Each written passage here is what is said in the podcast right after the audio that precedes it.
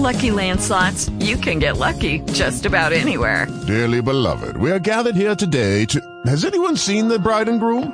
Sorry, sorry, we're here. We were getting lucky in the limo and we lost track of time. No, Lucky Land Casino, with cash prizes that add up quicker than a guest registry. In that case, I pronounce you lucky. Play for free at Lucky Land Slots dot com. Daily bonuses are waiting. No purchase necessary. Void where prohibited by law. eighteen plus. Terms and conditions apply. See website for details. Talk shoes. Recorded live. Hello, everyone. Welcome to yet another edition of Track Talk, Let's Run's famous podcasting. This is Let's Run dot com. Let's Run dot com co-founder Robert Johnson welcoming you to the program. We've got two very special guests live from London, Weldon Johnson and Jonathan Gull. Welcome, gentlemen. Thanks, Robert. Good to be here. Good to be here, though uh, I don't know how special I am, but uh, happy to be talking as always. John, you're a very, very special man. What a crazy weekend. Uh, last time we talked on Friday, we were getting ready for Worlds, and now we've had three days of action, and boy, has it been incredible. Upsets, huge upsets, really, to me, has been the name of the first opening three days. Usain Bolt goes down in the men's one hundred. Elaine Thompson goes down in the women's one hundred. Sam Crouser goes down in the men's shot put. I mean, these were three heavy favorites. They all lose. And when there's an upset, hey, somebody comes through and gets unexpected gold. Tor- Tori Bowie and the villain Justin Gatlin winning gold in the men's one hundred. And then, of course, Amy Cragg with the performance of her life, snagging America's first gold. Excuse me, first medal in the women's marathon since nineteen eighty-three, guys. Jonathan, what moment stands out for you as the most, having been there in the stadium for the last three days? I think it has to be Gatlin. I mean, that's the one that the world was paying attention to outside of the track world.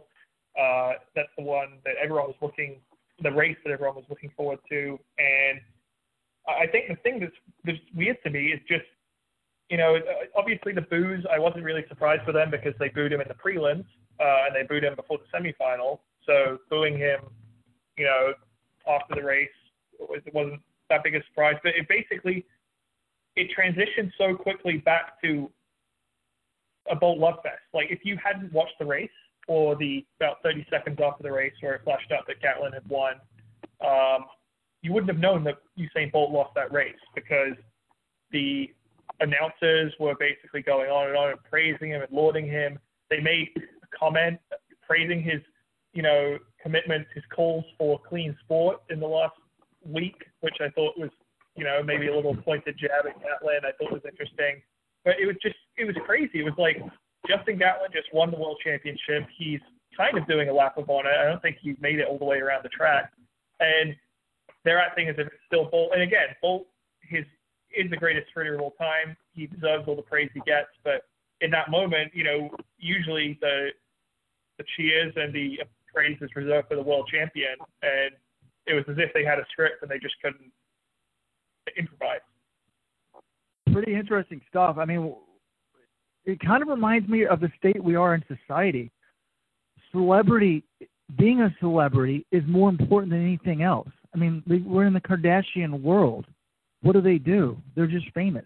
So Bolt, you know, admittedly, he's earned his celebrity status, but, you know, people, probably a lot of the people in the crowd wanted to tell their children, grandchildren, I saw Usain Bolt run. So in some ways, you know, it almost didn't matter what he did, you know, save for yet another false start, which would have been even worse. But, um, you know, it was pretty interesting because, you know, normally right when the when the race was about to go off, I went upstairs and decided this is the one track event that my wife want, might want to watch with me. So, and um, as I sat down, I was like, wait a minute, who am I rooting for? Normally I, I, I root for both, you know, as as journalist, you know, we're not supposed to root for anyone, but I'm like, you've got you've got someone you want to see or it's a storyline. I, I wasn't sure what I wanted to see, so I texted Weldon in the stadium and I was like, wait a minute, who who are you rooting for? And Weldon's like, I think it would be interesting to see what happens if Bolt loses. So then I sort of started, you know, um, thinking that was a great idea. So I, I was w- intently focused on Coleman, thinking he was the only one that could beat Bolt, maybe Blake. Um, and um, I, I would say my observation of it was very similar to the, to what happened on the B B C. I was focused on those two, and I was like, wait, Bolt's going to lose. And I was like, wait, there's Gatlin. He won at the bottom. So a couple of the commentators, you know, play-by-play guys missed it. Um, They didn't even see Gatlin until after it was over.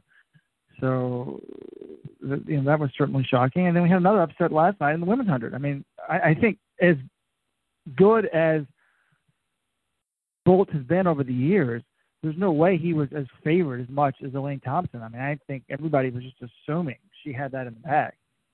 And yet, well, great in Semenya didn't come through in the final. Yeah, it's, yeah, it was surprising because she ran, you know, I was looking, she ran ten eighty-eight with a slight tailwind last year in the Olympic semifinal and then came out and ran, you know, ten seven something in the final to win it. And so this year you're thinking, well, well, damn, I mean, she just ran ten eighty-four into a, a minor headwind in the semi last night. So once you saw the semifinal round, you're just like, it's over. Just give it a goal. And I talked to her after the race, and she was just like, I don't know what I did. I mean, if you watch her race, I think about six meters in, she sort of starts, she broke form a little bit and never was able to, you know, fully get back on track. But even then, you know, she, it wasn't as if she was starting to pull away uh, like she usually does. So I, it was weird. It was a weird time to have her worst race uh, of the year. Yeah, last night afterwards, you know, she was asked what happened, and she's like, I don't know. You know, she didn't really make any excuses, which I thought was good. Um, it was just an interesting race because a lot of it, Tori Bowie thought she could win, but you know, John, you, you were you were saying some of the others were, were didn't really consider it, right? No, Marie-Josée Ta Lou, who lost by point one, she lost by one hundredth of a second, and after the race, you know, she was crying. And I asked her, were those tears of happiness or were those tears of sadness? And she said, oh, definitely happiness, because she she came and she was like, she, remember, this is a woman who was fourth in the one hundred and the two hundred last year in Rio. And she was like, I'm just happy to get a, get a medal. I mean, you look at these women, there's, there's skippers, she's a world champion, there's Tori Bowie, there's Elaine Thompson, and she's like, well, I'm, I'm just Marie-Josée Ta Lou, you know? And uh, she she's like, I, to be among these women, you know, was was uh, amazing for her. And I think she's selling herself a little short. She had a great year this year, and she ran a P R of ten eighty-six in the final, and you run a P R in the World Championship final, usually you're going to do pretty well. So it's interesting, though, if, if she had leaned, she admitted, like, she ran straight through the line, and she said, if I dipped, I'd have had the gold medal. And uh, I, I think she's right, because Bowie had an incredible lean, but Ta Lou led, uh, led her for probably ninety-seven percent of that race. Really fascinating but stuff. Like ninety-nine percent. Yeah, I mean, I think I thought you guys did a good job of pointing out the reaction times and the race recaps. How she had, you know, point two zero is really slow. So I, I think she was probably very confident. Like, don't blow it at the start, but you get off to that slow of a start and you kind of maybe panic a little bit, and you got to keep your form, otherwise, you know, you're not going to run as well as you should. But one thing it could be, and there's been some really smart posts in the past in the message board about this, and I, I wish I know people probably think I know all the message board regulars, and, and I don't. I think he might be the guy Calculo, but when Fred Coley was running so well in the four hundred at the S E C championships, and I think he didn't he run a forty-four oh in the in the semis, John, or forty. Yeah, that's that's correct. Yes. Um, and and people, like, what you going to run the final? And this guy in the message board was like, look, in the history of the world, no one's done this. You can't run that fast twice in a row that close, close together. So maybe she just went a little too hard in the semi and, and you know, didn't quite have it um, for the final. But, you know, I mean, in, in terms of the betting odds, she was an eighty-seven percent, one to seven favorite, you know, when we last spoke. So eighty-seven point five percent of the time she's expected to win that race. And yet, you know, she didn't do it. And then, you know, talking about a, another big upset, the shot put. I mean, Sam Crouser comes into that thing last night undefeated on the Ryan year. Crouser, Ryan Crouser, Robert. Oh, sorry, his brother, Sam, right, the javelin thrower, or cousin or somebody. Um, you know, he came in two to five favorite for the gold medal, undefeated on the year. And not only does he not win gold, he doesn't win any medal of any sort. And then there was huge controversy because Joe Kovacs, who was the, the reigning champion from twenty fifteen, the silver medalist in the Olympics last year, on the sixth round, he's in a great battle with the Kiwi Tom Walsh. Uh, you know, Kovacs throws a twenty-two meter throw, he's going to win it, and then they call a foul for stepping on top of the board, which you don't see every day, but it's definitely, you know, according to the rule book, is a foul. Um, so that was like just, I mean, I, I thought like the, the emotion on Kovac's face w- was really riveting. And, you know, even if you're not a shot put fan, you had to get into that a little bit. you know, the great competition. Crowser's pretty much been winning everything, and usually he has about, you know, three or four throws that'll win the competition. He didn't have any last night. He had one big one, I think, in round two or three. It probably would have won. They called a foul for him. He appealed it, but that was upheld. Um, he didn't throw that well in the prelims either. And, you know, we were out there afterwards, and he's like, look, it's like a golf swing. You know, usually it's on, and sometimes it's off, and it's off. They're all off. Um, and you can't get it right. And you made it sound like it's, it's, it's a problem that shot putters occasionally have, and Walsh sort of said the same thing. You know, Walsh was confident he could, he could beat him this year, but he's like, you know, he, he knew that wasn't the best from Crouser. So, I mean, that's, that's why we have the sport, right? It's, I think the problem in track and field is the favorites win all the time. But we like them winning. You know, it's the thing, because when Bolt loses, hey, it's it's It's not, you know, quite as exciting, but when there's just when it's predictable, you don't like it as well. So you, you need the upset from time to time. And you know, I think we should talk a little bit about Bolt and Gatlin booing. But there is one favorite who came through, and he sort of got neglected. And I guarantee, if this was a British podcast, uh, he wouldn't have been at Gordon's. That's Mo Farah. You know, well, already good. Oh, sorry to interrupt. Uh, yeah, we'll, we'll definitely be talking about Mo. I mean, I, I think I just went with the upsets because that was really the theme yesterday, and also Farah's race was the first day is the longest away. So, um, well, I don't know if you've been walking around. It sounds like you're walking away from the microphone. Um, can't hear you quite as well, so please try to speak into the phone or the microphone or whatever you're using over there. But, yes, uh, Mo Farah did deliver. And, you know, the Let's Run audience, let's talk about the ten thousands. They were spectacular. And two of the all-time greats came through. Mo Farah first on Friday night. You know, how many times are we going to ask, is he vulnerable? Is he going to lose? Can Camara press the pace?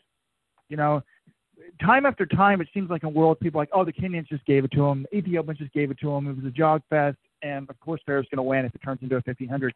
But, no, these guys brought it to him. And it was almost a championship record. It was a sub twenty-seven minute race. And yet Farah does what he always does, win. And um, definitely the greatest championship record of any professional distance runner on the track, um, surpassing Gebrselassie and Bekele. But um, what a race. I mean, how being in the stadium, was that by far the biggest crowd, the biggest cheer, or, or, or did the men's one hundred surpass that? It was loud, um, for sure, but I will tell you the biggest The biggest cheer I heard of the entire first weekend, and this is something that Tim Hutchings said, they said on the P A system, it was the loudest that Tim Hutchings has ever heard the stadium. It was Holly Bradshaw, the pole vaulter, her clearance of four sixty-five. That the stadium, the entire stadium, she's a British pole vaulter, it was a pole vault final, the entire stadium rose up and just basically roared as one. That is the loudest single moment I heard. Now, in terms of sustained roar, though, basically once Farah went to the lead with just over six hundred to go, all the way from there to the finish, it was very loud. Um, so that was definitely the, the loudest sort of one-minute, one, two-minute stretch I've heard. But, uh, yeah, pole, women's pole vault final, that was the loudest I've heard the whole weekend.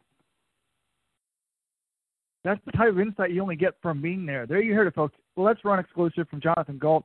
Holly Bradshaw, now looking at the results, she didn't even get a medal. She did clear four sixty-five, which is what got the bronze, was Robles Pinato of Venezuela, rear medal for Venezuela. Congratulations. And Yaroslav Silva of Cuba got they tied for the bronze at four sixty-five because they had only had one miss. So they didn't. They both had cleared. They had no misses going in to that point, and they cleared four sixty-five in their second attempt. It looked like Bradshaw. She had no misses going in, but she cleared it on her third attempt. So pretty interesting stuff there. Mm-hmm. Um, but back to the Farah race, I mean, do you guys really think he's going to go to the marathon? This is going to be it? I mean, Weldon, I've got to give you credit. You said coming into this, these championships, I think either Farah or Bolt is going to lose. What happened? How do people respond? Well, we've seen that. But Farah did not lose. But my big prediction coming in is that, you know what, nobody retires in sports anymore. People always miss the money. They miss the fame. So I've said publicly, I think either Farah or Gatlin, I mean, excuse me, or Bolt will come back to the track. Um, the more I watch Bolt and the more I, his personality, I think he may be done. But, you know, Michael Phelps came back in swimming after his retirement. So many people have done it. Um, but Farah's just so good at, at, at the ten thousand. And I just, in the marathon, is he really going to want to, you know, battle for a medal? You know, and I guess he might be. I guess in the marathon, he, you know, he got smoked badly when it was a rabbit race. But if it's a championship-style marathon, God, who's going to beat him in that? So maybe if, if he's super competitive, I don't think he'll come back to the track. But if he's getting dropped and finishing fifth, I, I think that he will. Uh, what were your thoughts on that, Weldon? Um, we're giving me too much credit because in the prediction contest, I think I picked Farah to lose and Bolt to win, and I'm in, like, last place. If I switched him around, I'd be doing great. But, um, yeah, he looked incredible. Pretty cool to see him sort of pump up the crowd during the race. I mean, once he – he was hanging way back at the beginning, but then he kind of got up there, and a couple times he gestured to the crowd, and they rightfully responded. Um, yeah, I mean, the question is, right, like, will he necessarily become a good marathoner? And, you know, a lot of these guys – well, I guess if you go through the – Gebrselassie um, and Bekele line, um, they all eventually had tremendous success in the marathon. So even if you want to put Turgot in that group, so, you know, just logic says Farah will be next in that line, but I, he's just, I don't know, he's been beat in a half marathon before. I don't think of him as a, as a tremendous long-distance runner, but maybe that's just because it hasn't been the focus. Um, you know, it's, it's just hard to keep going at this age. I mean, the guys behind him are so much younger. And I think one guy who, you know, definitely deserves a mention is Joshua Cheptegei, the Ugandan, who, you know, get familiar to him. If there's a edge of Gebrselassie, Keeley, and Farah, I mean, the ten K is pretty cool because, um, you know, we've had the, the three sort of greats in a row. Uh, you know, you know uh, I guess Jalon won once, but sort of going to be stars of the sport. But Cheptegei would, he might, you know, he, he was even talking about, you know, maybe my time will come, he was saying, and he specifically mentioned Ayala Kinesi and Mo. So, um, but, but the kid's twenty years old. He almost won the World Cross Country. It was gut wrenching. And then he faded to thirtieth place. And here he was pushing Farah at the end. And he came a long way in that last lap. I'd like to see last lap splits. He wasn't right there at the bell. So it'll be real curious what, what he does. But he was such a long shot, you couldn't even bet on him here in the betting markets. Like, he just wasn't listed at all. Well, that was just um, an oversight. That was, I mean, he was clearly one of the contenders. I yeah, think it's just weird because on that. You guys called me from the betting parlor and asked me who I wanted. And I asked, I said, hey, what about Cheptegei? Because, you know, he'd broken thirteen, and I was like, if Farah somehow is off his game or sick, you know, he could win it, and, and and he wasn't listed. So I was like, well, I could get big odds on that. But it's ironic because we also left him off the prediction contest, and I think I actually was the one who did the ten thousand. So I, I totally aware of him, and been in Uganda, was a big fan. But um, I don't know why I didn't, you know, it's weird. People were like robots. We're just falling down. So hardly anybody picked other when he was, a, you know, probably certainly should have, someone should have been picking. You know, if you, if you didn't pick Campbell or Tanui, certainly he'd be the pick probably over the Ethiopian. Um, but, you know, Farah gets the gold, twenty-six forty-nine fifty-one. Cheptegei with silver, twenty-six forty-nine ninety-four. Sounds like there's a little echo there. Um, and then Tanui, the bronze, twenty-six fifty sixty. So f- fantastic race. And then the day later, we've got the women's ten thousand. And I mean, Almaz Ayana, she does it again, and people were blown away by it. And it, it's brought up a lot of interesting discussions on the message board. She wins by forty-six point three seven seconds, runs thirty point one six three two, laps everyone in the field except for the top four. So some very good runners being lapped. I mean, all of the Americans. Susan Crummins lapped, Emily Infeld. You know, Susan Crummins obviously is not American. She's from the Netherlands. But um, I'm just going down five, six, seven. Molly Huddle, Emily Simpson, and so so on and so forth. So she liked Irene Cheptegei, who is the world cross-country champion, and she beat her by sixty-five seconds. Right. So, guys, uh, here's the question. A lot of people, you know, Molly Huddle had a post-race comment, the Ethiopians get a lot, away with a lot. I will agree with this, with Molly in the sense of, look, the testing in Africa isn't great, but the fact of the matter is, to me,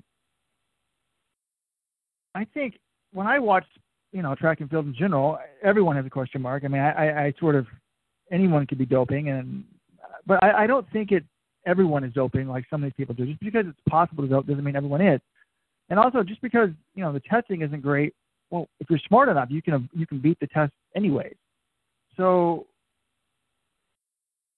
I don't know. I mean, in some ways, the fact that she wins by forty-six seconds is mind-boggling, particularly considering the first, you know, three K was three or four K was, was slow. So she basically did over the final six K. But in my mind, when I think about it, I can justify that type of margin of victory. It's not, to me, oh, she's an obvious doper. And what is your thought? I, I can explain why I think that, but just sort of off the top of your head, well then, you know, when you see that, are you not enjoying the, enjoying the performance because you think this is ridiculous? Like, what was your what was your reaction to the race as you were there? So what she? Well, and, you know, I was quickly typing other stuff because, you know, the race was over. There was, it was super slow, and then she was so far ahead. Sort of being there, you, you know, you're working. You don't need to really keep watching. I'd sort of look up, and, you know, it was sort of uneventful being there. But it was a majestic performance. I mean, it's an amazing performance. You know, the question is, is, is it real? But everyone who's like, oh, she's got to be doping. I'm like, I'm suspicious of everyone, but, like, what, her drugs are better than everybody else's? I mean, doping can't just explain that performance. Um, I don't think, like, she's got the resources to get on some wonder drug that nobody else is on. Um, obviously, if, you know, it were because of doping, you know, it doesn't, I'm not saying, like, oh, it's still amazing she's doping. If you're doping, you're a cheat. That's sort of one thing I think Justin Gatlin still doesn't get. But, um, you know, there's a reason we have better testing in place, and hopefully uh, it, it's a legitimate performance. And I think sort of the Americans' reaction was, you know, a bit different. Um, you talked to Huddle, right? I mean, Huddle's exact quote. Do you remember exactly what it was? Uh, the exact quote, I think, I, I can't recall the exact quote, but she essentially just said she was, uh, she has, she was suspicious. Uh, of the, I think she was comparing it to Kenya and Russia, how there's been a rash of doping positives in both of those countries.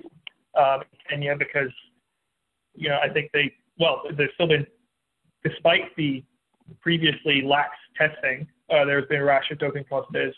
But I think she looks at Ethiopia and she sees the testing isn't quite up to snuff, uh, and she get they she thinks they get away, away with a lot. That was the line that she said, they get away with a lot.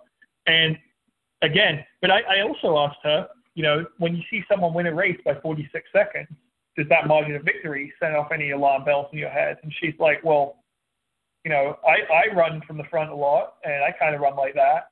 So wasn't really, you know, weird for me to see someone win by that much because, you know, Molly Huddle, if you go to a road race when Molly Huddle's entered, uh, and I've been to several of them, she'll she'll try to crush the field just like uh, Ayana did. So to, to see right. a huge margin of victory. The difference here is that it's not racing the best in the world crushing them. Um, obviously. No, yeah, Huddle, I mean, you I feel like that. They get away with a lot, to, to be honest. Whereas uh, Emily Infeld said, they're innocent until proven guilty, and I hope that she's just the best there ever was in the world. Either one of those, you know, I mean. Yeah. I mean, I, when I see those quotes, I think they're both right on the money. It's natural to say that they get away with a lot and they don't have the same type of testing, but I loved Infield's quote too. I mean, I think that should be sort of the thought process is, are we watching the greatest runner ever? And I also loved how Huddle said, yeah, winning by forty-six seconds, isn't that ridiculous? And that's what I was saying when I started this segment was, you know, if you um, just think about even last year, I mean, you know, she was basically more than a minute up on Huddle last year, correct? No, no, not quite. Ayana ran twenty-nine seventeen, Huddle ran thirty thirteen. So, you know, fifty-six seconds last year, but Huddle's not, you know, I don't think she's in quite as good a shape this year as she was last year. So it, it goes up a little bit. You know, so she was crushing everybody. Admittedly, that was over the full ten K, but it doesn't, you know, she ran basically fourteen twenty-four pace. You know, that was her final five thousand. So she basically ran that for six K. So, but considering that she can probably run fourteen ten, is it absurd that someone runs fourteen twenty-five for six K? I mean, the first four K was a complete joke. It was like thirty-three minute pace. So that isn't that shocking. And if you go back, you know, to – so I think Huddle's a little bit worse. So that's why the margin of victory goes up. And the African competition this year isn't as good. I mean, Dibaba last year had done a lot more on the track before she came into Worlds. This year she had done nothing since the London Marathon, so she's not going to be quite as good. She runs for second, you know, doesn't even try to go with her. So then there's going to be a margin margin there. Vivian Cheruiyot isn't in the race. You know, I, I don't think that the African competition as well is quite as good. And just in general, in women's sport, we're still not at the stage where it's as deep as the men's sport. We're probably, you know, fifteen, twenty years behind. I mean, let's go back to the two thousand three men's world, two thousand three men's world championship, and that's the one that's gotten a lot of press recently because the winning time, just like this race that Mo Farah ran, is twenty-six forty-nine. So people are now comparing Farah against the great, all-time greats. And we said on the site that Farah could not beat Bekele in two thousand three, and it was a twenty-six forty-nine race like it was here. But Bekele ran his last five thousand in sub thirteen. His last lap was significantly faster, basically a, a full second faster than what Farah ran. So, but if you look at that race, Bekele, this is a men's race, was fifty-eight seconds up on the first non-African, Carl Kaska. He beat, he ran twenty-six forty-nine. I mean, Culpepper ran twenty-eight fourteen. He beat Mab Kapleski twenty-eight thirty-one. He beat Mab by a minute and thirty-two, forty-two seconds. Dan Brown ran twenty-nine oh one. So, you know, we've seen this before, this type of dominance. Now, admittedly, there was Africans in there, five or six, but if, if you say that the Africans aren't quite as good in the women's race, there's not as many of them, many of them in the marathon, you know, I, I think that the margin of victory is somewhat conceivable. And, and again, running fourteen twenty-five for, for four K doesn't seem that unreasonable. But, you know, looking ahead, everyone's giving her the gold medal in ten thousand, but not Jonathan Gull. John, you called me yesterday and said, hey, I think Obiri's going to win it again. Explain why. Well, if you look at the last two global championships, in twenty fifteen, we saw Genzebe Dibaba. She wins the fifteen hundred in very impressive fashion, close to like one fifty-six. Everyone's like, all right, it's over. Just give her the gold medal in the five K, you know. Then Ayana comes out and just breaks her, and Almaz Ayana wins the five K. So then we go to Rio next year. Almaz Ayana comes out. She breaks the world record in ten thousand meters. She beats Vivian Cheruiyot by fifteen seconds. Everyone's like, well, we know who's going to win the five thousand now. Obviously, Almaz Ayana. Ayana comes out, and she looks like, she, you know, she makes a big move midway through the race, and just like she did in Beijing the year before, and it doesn't work because she goes too hard, and both Helen Obiri and Vivian Cheruiyot catch her, and Ayana ends up with the bronze. Now we're at, we're in London, and we've got Ayana again. Someone has done an incredibly dominant performance. She's coming back. But Helen Obiri has had a very, very good season. I mean, she's been demolishing the field in the five thousand. She demolished Laura Muir over the final lap in uh, the mile in London. She ran, she's run three fifty-seven for fifteen hundred meters as a personal best. I mean, Helen Obiri is a major, major talent and beat Ayana at the Olympics last year. And I think that anyone who's just saying, well, just because Almaz Ayana closed in fourteen twenty-five, you know, she's she's just going to be able to drop Obiri. Well, Obiri fourteen eighteen pretty much by herself earlier this year. I think that even if Ayana runs close to world record pace, it's going to be tough to drop a fresh Helen Obiri who is not doubling back from the ten K. So I don't know. I'm not saying one hundred percent Obiri is going to win, but if I have to pick head-to-head, I don't know. I, I'm still picking – I think I'm going to pick Obiri, but again, if Ayana runs a little bit more sensibly than she did last year, and does it, I think she dropped a sixty-four in there, which you just shouldn't be doing in a five K. But if if Ayana goes hard from the gun and runs, you know, fourteen oh eight or fourteen ten or something like that, yeah, maybe, maybe Obiri doesn't hold on. But I, I think she's got a shot to. Running fourteen eighteen solo, I think if you got someone pacing you the whole way and you're as good as Obiri, I think she could hang on. Well, John, you maybe should go down to the betting parlor with the latest odds patty power. Um, Ayana's a one to four favorite. Helen Obiri gets three to one, so that's pretty good odds there. Um, you know, we're trying to keep these just under, you know, just over thirty minutes. We've been talking for close to twenty-nine already. So um, let's talk briefly about, you know, one other event we didn't even talk about. We probably don't have time about it, but where the favorites have flopped is the men's eight hundred. And Manuel Correa is out. Uh, all the Americans are out, including Donovan Brazier. Um, but you know, I think we'll we'll do one of these podcasts every day, and we should just talk about the last night's action and that day's action. So let's talk about what's happening tonight. You guys are going to be heading to the track soon. We've got some great finals, women's fifteen hundred. How about a shout out to Amy Cragg first? We haven't even given her. She got a bronze medal. No one expected it. We haven't even mentioned it. We mentioned it at the beginning, but unbelievable run. I think it deserves like at least thirty seconds, two minutes. Robert said we're going to start doing these daily now because there's no more morning sessions. So we talk about a lot more in detail, talk about the next action, preview the day's action. Um, but, you know, her run was phenomenal. She's at a whole other level. Sometimes the world, the marathon fields are kind of weak. That was not the case. That women's field was loaded. Um, so bronze medal, Amy Cragg, almost a silver medal. It was a crazy race at the end. I mean, it went out super slow. Um, you know, this Brit was leading for about an hour and forty minutes, an hour forty. The wee pat catches him. You know, Serena Burl is still in it. There's like over ten people, fourteen people in it, I think. First one to put in a move. And afterwards she said she wasn't like making a bid for glory. She was just kind of, she said ever since, you know, right before halfway, she kept thinking like, oh my God, this thing's just going to blow open any second. It never did. So finally, um, you know, she makes the move. I think it was about ten K to go and sort of opens things up. And then next thing you know, she's been dropped. She's behind Rose Chilimo of Bahrain and, Um, and the Kipyegon, they sort of get clear, and then she's sort of dueling it out for third and fourth the rest of the way. Um, it was crazy. And then first and second are dueling it out back and forth, and, you know, both of them sort of switched places in the final mile. You don't see that a lot in the marathon. It's a tremendous race. And, uh, you know, she ends up with a bronze. She said with a mile to go, she was about twenty to thirty meters back, and Coach Jerry Schumacher, who she credits with sort of, you know, changing, she said changing her my life, you know, changed my career, changed my life, um, yelled at her and said, like, hey, you know, be, just hang on, hang on, be, try to get a little closer by half mile. You're better than her the last half mile. And Amy said she thought to herself, like, all right, this is it, you know, like the rest of my life, this is the decision. And so she pushed there, and he was right. The total, you know, last half mile, she had it. I think that sort of mental tip sort of helps her, you know, like it breaks down the race. It's not like, oh, I got to make it a whole mile. She's just like, yeah, just give something now and see what I've got. Um, yeah. So I, really cool. I really love that really anecdote cool. Because from a coaching standpoint, it gave her something very specific to do. And it's like, okay, I can just maintain to the last half mile. Man, I don't know how he knew she'd be better than the last half mile. It's not like they've raced each other over the last half mile of the marathon before. And maybe Amy always has a good last half mile. But you know, it, it's so much better than just saying, go, you can do it, you can do it. I mean, that's not really, that sort of goes in one head or the other.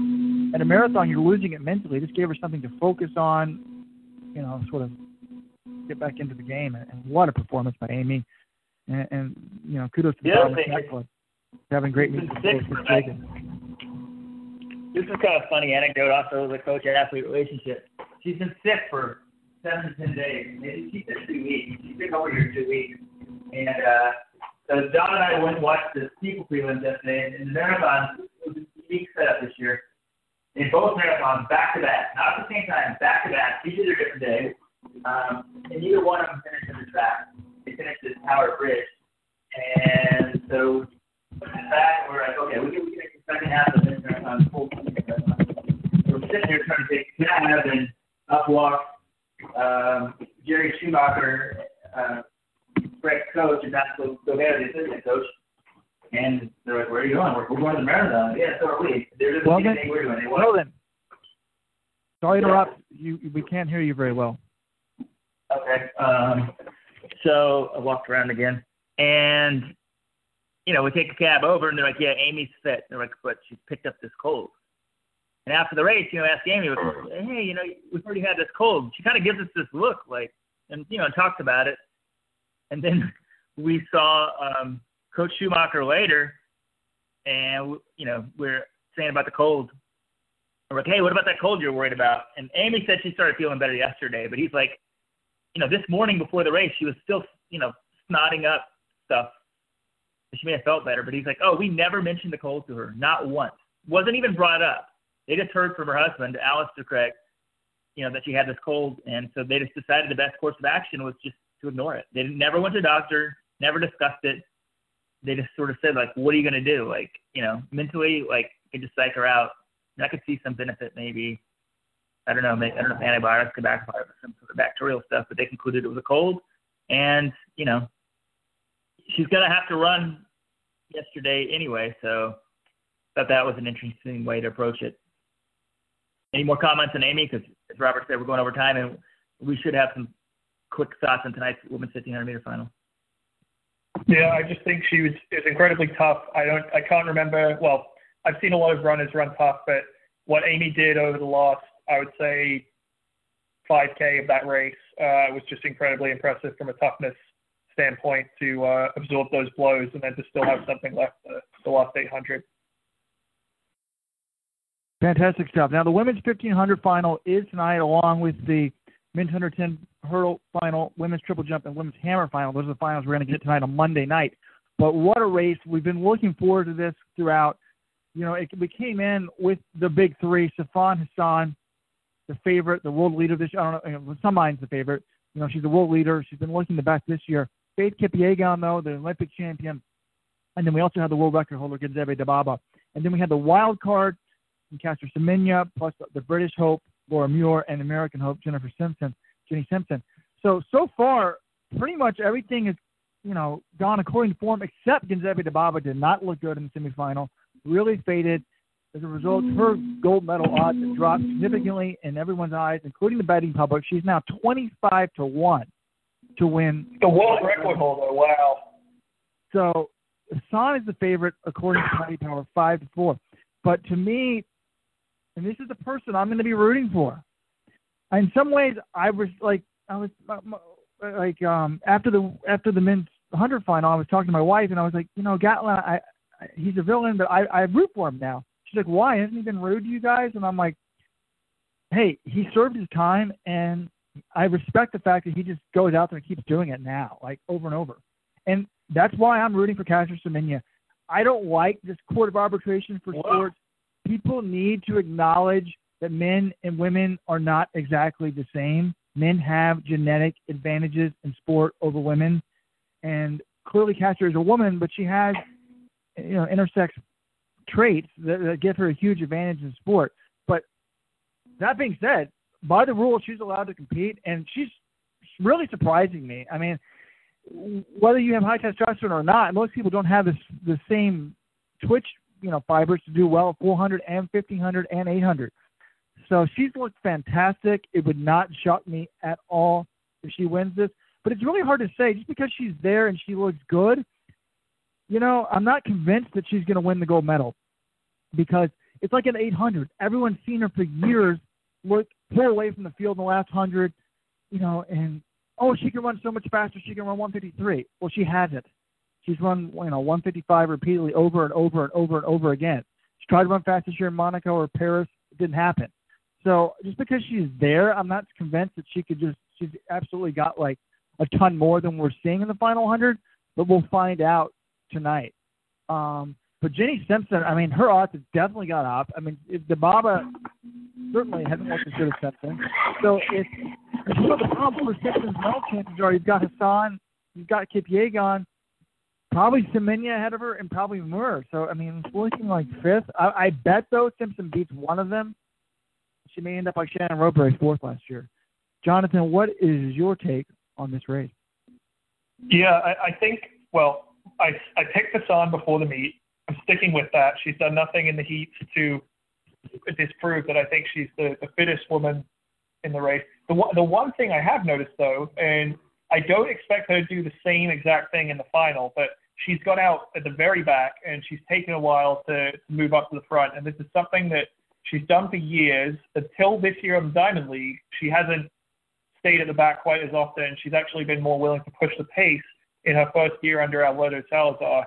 So I'm going to be very, very interested to see how she runs this race, because I think if you run right at the back, you know, I just don't like it. I think it's a bad spot to be in. Uh, if you're not in position to respond if a hard move is made right at the front, and if it's a fast race the whole time, you're going to have to be peeling by people. I mean, I think it would just make me more confident in her if she ran a little bit further up. But again, that's somewhere she feels comfort, comfortable. So I, I don't know. It's going to be interesting to see what Hassan does, but I do think she's the fittest woman right now.